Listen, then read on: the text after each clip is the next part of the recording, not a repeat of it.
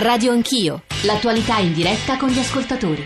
Sono le 8.36, bentornati all'ascolto di Radio Anch'io, buongiorno da Giorgio Zanchini. Dopo lo speciale di ieri su Chernobyl, che ritrovate, ritrovate tutto, fotografie, video, estratti, la possibilità di scaricare o riascoltare in streaming le tre ore in cui abbiamo cercato di raccontare quello che accadde 30 anni fa, ma anche parlare del, del, nucleare oggi, del nucleare, delle prospettive per il domani. Oggi torniamo ad occuparci di vicende italiane o di vicende egiziane, ma con riflessi profondi su di noi, e mi riferisco ovviamente al caso Regeni, di cui ci occuperemo nella prima parte della trasmissione. Quello che sta accadendo in Egitto, le ultime notizie le sapete, ma insomma accanto a me c'è Maria Gianniti e poi altri ospiti che ci aiuteranno a capire quello che sta accadendo. C'è stato un arresto molto significativo, eh, quello di Ahmed Abdallah eh, consulente della eh, famiglia Regeni, scelto dalla famiglia Regeni come consulente dei loro legali, che è stato arrestato assieme a tanti altri militanti dei diritti eh, dell'uomo e per la difesa dei diritti dell'uomo, della libertà di espressione in Egitto. Insomma, è un momento in cui Al-Sisi sembra aver stretto le maglie del suo regime e poi la questione politica e giustizia. Dopo chiamiamolo il franco scambio che c'è stato in questi, in questi giorni tra il presidente e neopresidente dell'Associazione Nazionale Magistrati Pier Camillo Davigo e il presidente del Consiglio Renzi sul tema sono tornati più volte. Oggi eh, si riunisce l'ANM, domani parla il presidente Mattarella di fronte ai giovani magistrati a Scandicci vicino a Firenze, ma soprattutto nella discussione è piombata l'inchiesta napoletana, l'inchiesta del pool anticamorra eh, che ha indagato il presidente del Partito Democratico eh, Campano, Graziano, per concorso esterno in associazione camorristica. Questa l'accusa pesante mossa dalla Procura a carico di Graziano e si è immediatamente riaperto. Il dibattito sulla corruzione, sulla politica, sulla politica pulita, sulle liste, insomma stamane sono due temi eh, che campeggiano, dominano le, par- le, pagine dei quotidiani di oggi e che sono di grande rilievo per la vita pubblica del Paese, sui quali vorremmo, come ogni mattina, le vostre domande, le vostre riflessioni, 335 699 2949 per i vostri sms, per i vostri whatsapp, inclusi i whatsapp audio e poi radio anch'io, chiocciolarai.it per i messaggi di posta elettronica, il nostro account su Twitter per intercettare e poi eh, fare eco a quello che si muove sulla rete eh, sul tema, sui temi di cui ci occupiamo sviluppiamo stamani, che ci permette anche di essere ripresi, quindi il nostro lavoro in diretta tramite Periscope e infine ovviamente il nostro profilo sui social network, in particolare su eh, Facebook. Eh, c'è il portavoce di Amnesty International Italia collegato con noi, Riccardo Nuri, che avete sentito anche in alcuni GR delle ultime ore con dichiarazioni preoccupatissime su quello che sta accadendo in Egitto. Eh, Nuri, buongiorno e benvenuto. Però accanto a me, dicevo, c'è Maria Gianiti. Maria, buongiorno. Buongiorno, buongiorno a te. Credo che dobbiamo agli ascoltatori un po' di chiarezza sulle novità delle ultime ore e delle ultime settimane. Che sta succedendo De- in Egitto? Sì, degli ultimi giorni. In realtà c'è, c'è, stata una raffica, ci sono stati tantissimi arresti proprio a ridosso del 25, eh, 25 che per noi vuol dire tre mesi dalla scomparsa di Giulio Regeni, ma 25 per gli egiziani era una giornata in cui erano state chiamate nuove manifestazioni di protesta contro Al-Sisi, il suo governo, per la cessione eh, di due due isole nel Mar Rosso all'Arabia Saudita. Già il 15, il 15 aprile c'erano state delle grandi manifestazioni e per il 25 appunto ne erano state indette delle altre e c'era eh, un clima di altissima tensione e erano stati blindati tantissimi luoghi considerati sensibili, a cominciare dalla ormai famosissima piazza Tahrir al Cairo, ma anche in altre città come Alessandria. Che cosa è successo? È successo che però ci sono stati degli arresti e dei fermi preventivi. Tutto è cominciato il venerdì, ma poi la cosa si è acuita ulteriormente proprio la notte tra il 24 e il 25 di aprile e tra gli arrestati, appunto come ricordavi tu in, in apertura, c'è stato anche Ahmed Abdallah che è diciamo, un consulente della famiglia Regeni ehm, che lavora per un'organizzazione, per la Commissione egiziana per i diritti e la libertà, ma che aiuta appunto la famiglia Regeni in quanto la sua commissione si occupa proprio di casi di sparizione, di torture e quindi eh, era un po' un punto di riferimento importante. Assieme a lui tantissimi anche altri arresti, fra l'altro anche un avvocato, eh, Malek Adli, un avvocato avvocato per i diritti umani che noi proprio del giornale radio avevamo sentito ehm, due giorni dopo eh, il ritrovamento del corpo di Regeni che anche a me che avevo incontrato al Cairo aveva raccontato di quante similitudini dopo il ritrovamento appunto del corpo di Giro Regeni tra i segni ritrovati L'abbiamo ospitato anche qui a Radio Anch'io con te peraltro. Esattamente. Che sta succedendo in Egitto? Che ci dicono questi arresti Maria? Eh, ci dicono che appunto il clima di repressione è quello che purtroppo ormai c'è non ultimi, nelle ultime settimane, negli ultimi mesi, ma ormai eh, da um, praticamente due anni anni, insomma, anzi quasi tre. Ricordiamo appunto che tutto è cominciato nell'estate del 2013 con la rimozione dell'allora presidente eh, Morsi, eh, esponente dei fratelli musulmani, una repressione che però sta diventando sempre più dura. Ma la cosa interessante è che comunque ci sono parti della società civile che comunque non rimangono silenziose, cioè c'è questo forte clima di dissenso che si sta sentendo rispetto ai metodi estremamente duri della polizia, delle forze di sicurezza, ma appunto queste manifestazioni contro diciamo, il fatto che il eh, generale Al-Sisi, l'ex generale Al-Sisi, ormai presidente, eh, stia toccando addirittura l'integrità territoriale dell'Egitto, quindi dissensi su, eh, di, su diversi fronti, ma che ovviamente eh, tengono sempre alta l'attenzione su casi di sparizioni, di arresti, ma soprattutto per quanto riguarda noi sul caso di Giulio Reggeni. Caso eh, di Giulio Reggeni sul quale il 25 aprile, due giorni fa, eh, Amnesty International ha organizzato un flash mob in cui insomma, c'era molta partecipazione e in cui si cercava con i genitori peraltro di, di Giulio stesso, in cui si cercava come si sta cercando di fare anche i mezzi di comunicazione italiani, il nostro piccolo, anche il giornale radio, Radio 1, sta cercando di tenere desta l'attenzione, e, ma alla luce di quello che è successo negli ultimi giorni e di cui ci parlava adesso Maria, crediamo che la situazione, non dico che stia precipitando Riccardo Nuri, ma si stia veramente aggravando e per voi che siete storicamente difensori della libertà di espressione, dei diritti umani, del diritto di opinione, credo che quello che accade in queste ultime ore non possa non solo che, far, che suscitare e incrementare la preoccupazione, ma determinare delle mosse. Eh sì, ma quello che stiamo vedendo in questi giorni è una, un salto di qualità purtroppo nella repressione, perché è vero che ci sono stati arresti di massa, soprattutto in piazza il 25, e oltre 200, forse 270, ma nei giorni precedenti, come ricordava Maria, ci sono stati arresti molto mirati, selettivi. E, e dunque quella eh, morsa intorno alle organizzazioni per i diritti umani che era iniziata con una enorme inchiesta già nella, nell'estate del 2011, sta andando avanti. Eh, nelle settimane scorse uno dei più importanti gruppi per i diritti umani, il centro, il Nadim per la riabilitazione delle vittime della tortura, è stato minacciato di chiusura e probabilmente verrà chiuso. Ora è la volta della Commissione egiziana per i diritti e la libertà, che voglio ricordare è stata eh, la prima che ha aiutato Amnesty International a, a, collocare l'omicidio a seguito di tortura di Giulio nel contesto in collocato, cioè una fortissima violazione dei diritti umani, l'uso sistematico della tortura, delle sparizioni e solo pochi giorni fa la Commissione di cui Abdallah è presidente eh, aveva pubblicato l'ultimo rapporto sulle sparizioni, eh, primo eh, dicembre 31 marzo, con 204 nuovi casi di sparizione. Quindi ormai lì siamo a una pratica quotidiana di livelli sudamericani. Mm, le stesse modalità con cui è stato preso nel cuore della notte a casa sua dalle forze speciali eh, Abdallah ci dice che oggi siamo in una situazione che può ricordare il Cile degli anni Solo 80. che Riccardo Nuri, eh, come nel Cile eh, post-pinochettiano, in realtà quello che accade è che Sisi ci risponde, guardate che dopo di me c'è un universo persino peggiore, cioè un universo in cui domina il terrorismo che aggredisce l'Occidente e quindi teniamoci il tiranno cattivo.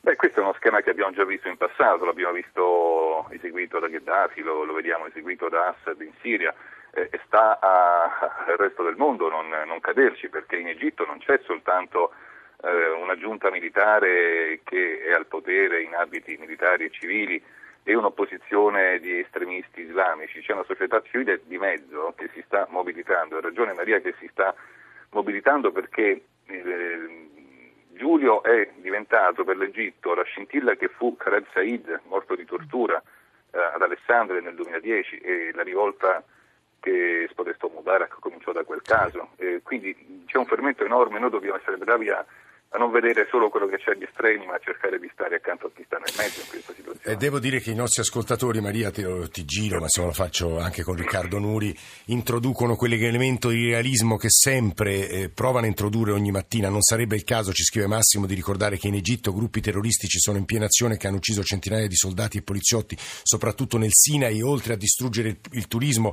Altro messaggio, ora lo cerchiamo Massimo, altri messaggi che insistono sull'elemento fratelli musulmani e Sisi alla necessità di tenere assieme un paese che è anche diviso al suo interno sotto l'aspetto dei corpi di polizia. Sì, il problema, il problema esiste, ma infatti eh, ricordiamo che una delle teorie eh, proprio all'indomani del ritrovamento del corpo di Giulio Regeni è stato che proprio il povero ricercatore italiano sia finito proprio in questo conflitto tra ehm, gruppi di sicurezza, gruppi del Mukhabarat. Eh, però ecco, ripeto, il, la verità è che se così è, evidentemente il generale, il presidente Al-Sisi, faccio fatica ancora a definirlo presidente, sebbene lo sia da più di un anno e mezzo, eh, perché appunto vedo sempre l'elemento dell'esercito incombente. E il presidente Al-Sisi eh, indubbiamente darebbe grande prova di debolezza se ammettesse eh, questi conflitti interni, significherebbe che non ha il controllo proprio di tutti quanti gli apparati di sicurezza. La giustificazione, e a questo proposito è opportuno citarla anche perché ne abbiamo parlato sì. tantissimo no? nei, nei, nostri giornali, quanto detto da quella conduttrice televisiva eh, pochi giorni fa, addirittura ha usato delle eh, frasi ingiuriose rispetto a Giulio Regeni, ha cercato di riprendersi una, dopo essere stata contattata dal Corriere dicendo che è stata fraintesa, non voleva manda- andare, mandare al diavolo e Regeni, ma è quello che ha uh, scatenato questo caso e quindi che tutto faccia parte di un complotto nei confronti dell'Egitto che sta cercando di combattere questo, um, questo terrorismo che oggettivamente Su c'è. questo Maria ti interrompo ma ci torniamo perché sì. abbiamo raggiunto uh, Tarek Osman, giornalista egiziano, che ai nostri microfoni spesso nelle trasmissioni che abbiamo dedicato a questo caso, non dico che abbia usato pedissequamente questa espressione, cioè un complotto contro l'Egitto, ma insomma ci è andato vicino. Tarek Osman, buongiorno, benvenuto. Buongiorno, buongiorno, buongiorno. Perché la sua impressione è che nulla di nuovo sia accaduto, mentre da noi, noi italiani, stiamo facendo delle analisi anche sulla base degli arresti degli ultimi giorni, Sisi eh, oramai manifesta un evidente senso di onnipotenza in, e si scrive anche ha perso la testa. Pronto? Pronto, Tara, Tarek. Eh, ma può ripetere favore perché non ti sento bene? Scusami, eh, stiamo dicendo che eh, mentre eh, le nostre analisi dicono in sostanza che sì? Al-Sisi si sta comportando sempre più da generale, forse da tiranno persino, con arresti, con la repressione, dal vostro punto di vista nulla è cambiato, anzi siete voi a essere vittima di un complotto. Tarek, eh, non credo che sia giusto quello che lei sta dicendo. Eh, torniamo proprio a quello che aveva detto l'ospite nello studio per quanto riguarda questa conduttrice che aveva espresso proprio eh, qualche parola di più.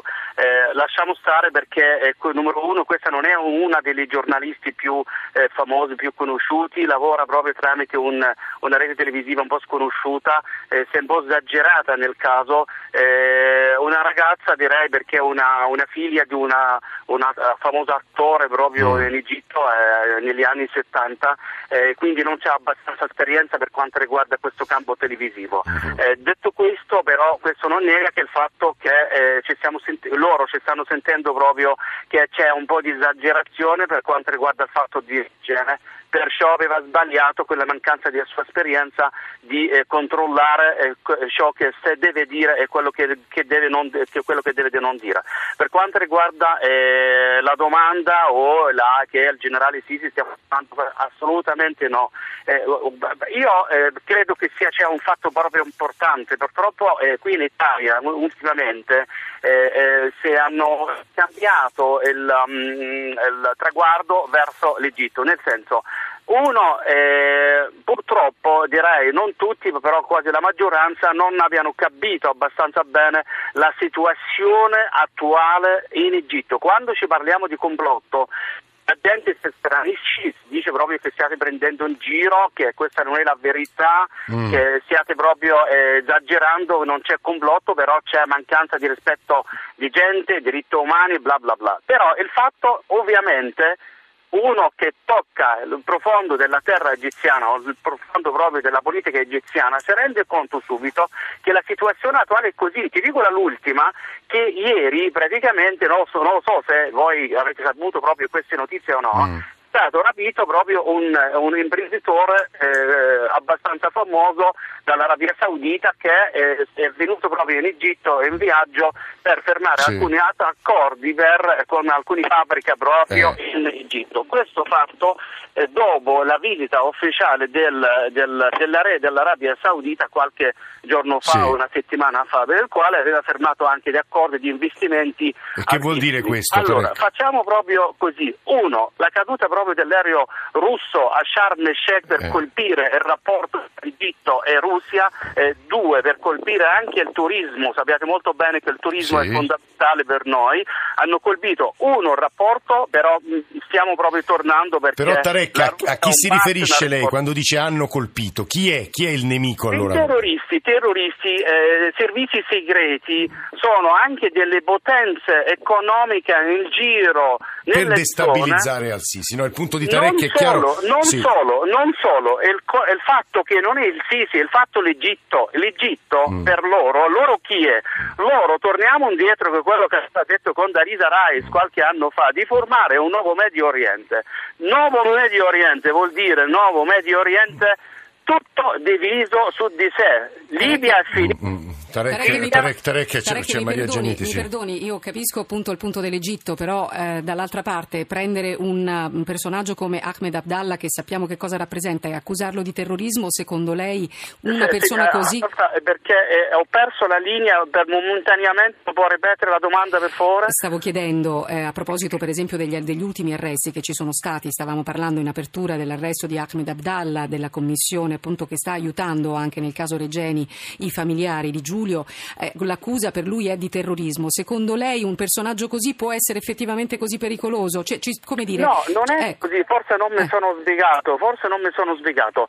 Allora, eh, eh il caso, non, non, solo il caso di Regene, eh, cercate di capire anche a livello più alto, più ampio, più panoramico la situazione attuale proprio in Egitto e la situazione non è solo le, il caso di Regene.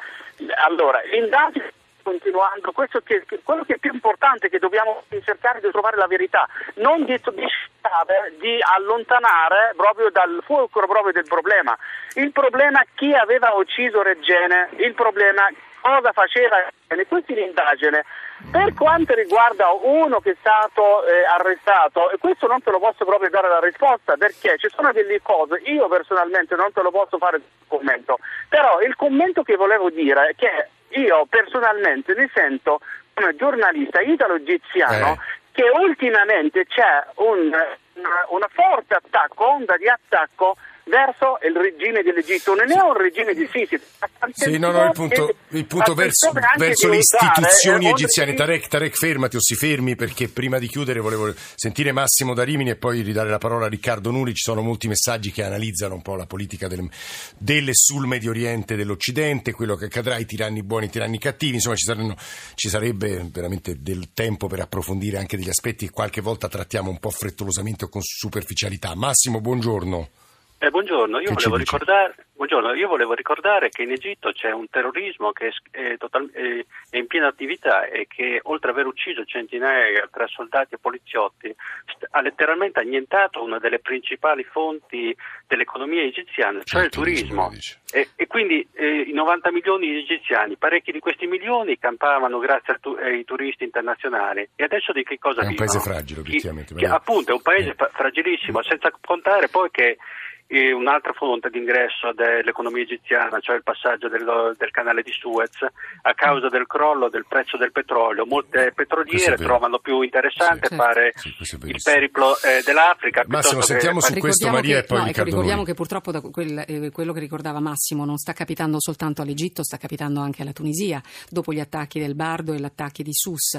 Però ricordiamo che la Tunisia, a differenza dell'Egitto, ha cercato, seppur tra mille difficoltà, ha un problema oggettivo anche con infiltrazioni terroristiche, considerando la sua posizione incastonata tra l'Algeria, ma soprattutto incastonata tra l'Algeria e la Libia, però sta cercando di reagire compatibilmente con la situazione, sì, con una politica di sicurezza, ma non con una politica così dura, così come quella egiziana, giusto per fare un confronto. Sì, per chiudere, torniamo da Riccardo Nuri, avverto gli ascoltatori che noi riapriremo subito dopo il GR delle 9, poi alle 9.10, 9 un quarto ci sarà il ministro Orlando, vi dicevo, sul tema magistratura e politica, ma poi anche Roberto Scarpinato e tante altre voci con Pier Ferdinando Casini per ragionare sulle mosse che deve mettere in atto a questo punto il nostro paese o dovrebbe mettere in atto il nostro paese. Al-Sisi a un certo punto ha evocato questa misteriosa entità forze malvagie. Riccardo Nuri, portavoce di Amnesty International Italia, quasi a dirci io lo so che ho un pezzo deviato all'interno di me, ma che volete di più da me, più della mia denuncia? Altrimenti io spacco il, il sistema di potere e salta il paese. Riccardo Nuri.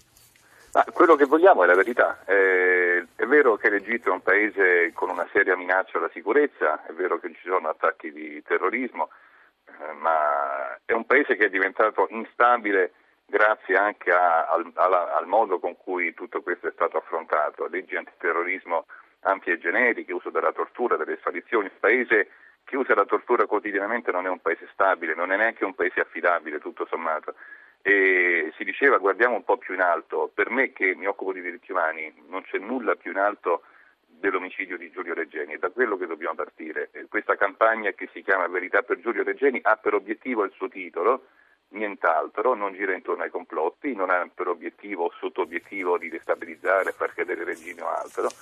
E, e se questo paese fosse solido, avesse istituzioni realmente, sinceramente eh, disposti a collaborare, quella verità ce la direbbe e, e, tutto questo sarebbe cessato. Invece più si va avanti e più le cose si complicano. E più le cose si complicano e più forse per il governo italiano, per le istituzioni italiane non è facile scegliere la strategia da adottare con un partner anche commerciale di grande importanza come l'Egitto. Come sapete noi abbiamo richiamato il nostro ambasciatore Massari, ma, ma poi, e questa è la domanda che rivolgeremo poi in apertura di seconda parte per poi spostarci sul tema magistratura e politica anche alla luce dell'inchiesta di Napoli Napoli delle ultime ore ai nostri interlocutori, in primis a Pier Ferdinando Casini. Maria resta con noi qui nello studio per qualche altro minuto. 335 699 2949 per sms.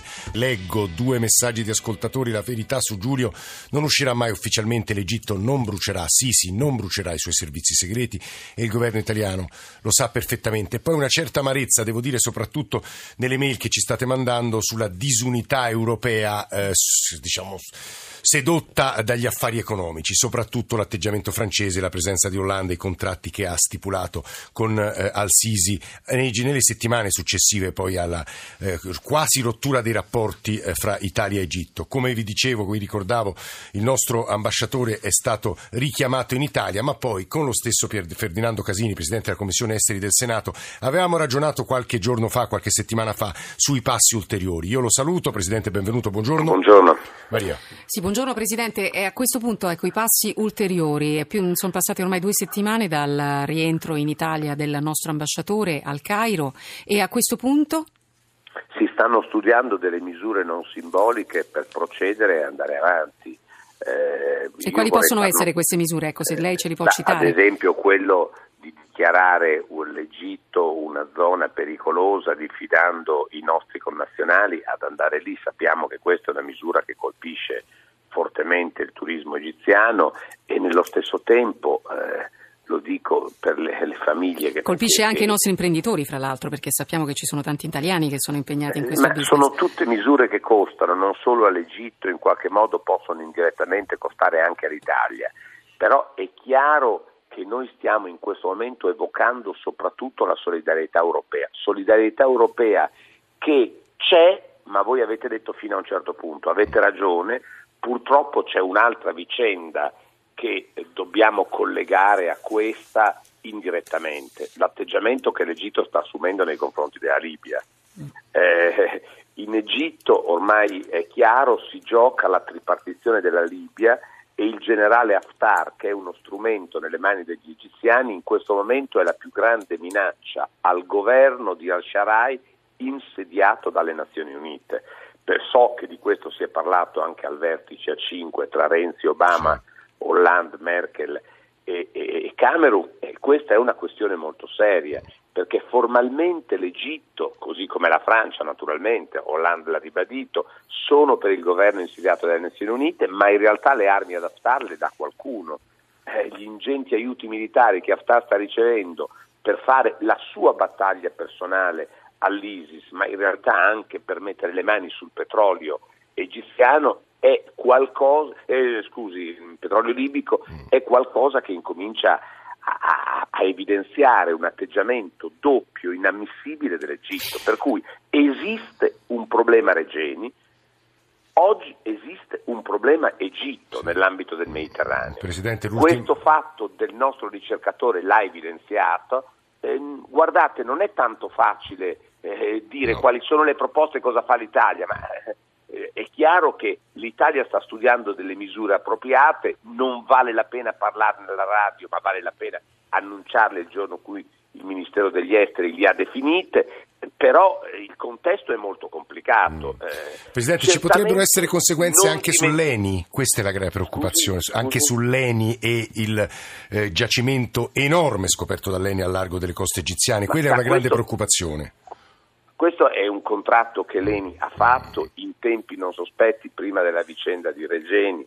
Eh, è chiaro che eh, ipotizzare eh, come ritorsione una cosa di questo tipo significa ipotizzare una ritorsione che danneggia non solo l'Egitto, ma eh, certamente noi e la nostra Eleni in misura rilevantissima.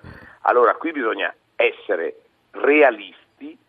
Noi una cosa dic- la diciamo con chiarezza, l'abbiamo detta nel Parlamento europeo, al Consiglio europeo, in tutte le sedi.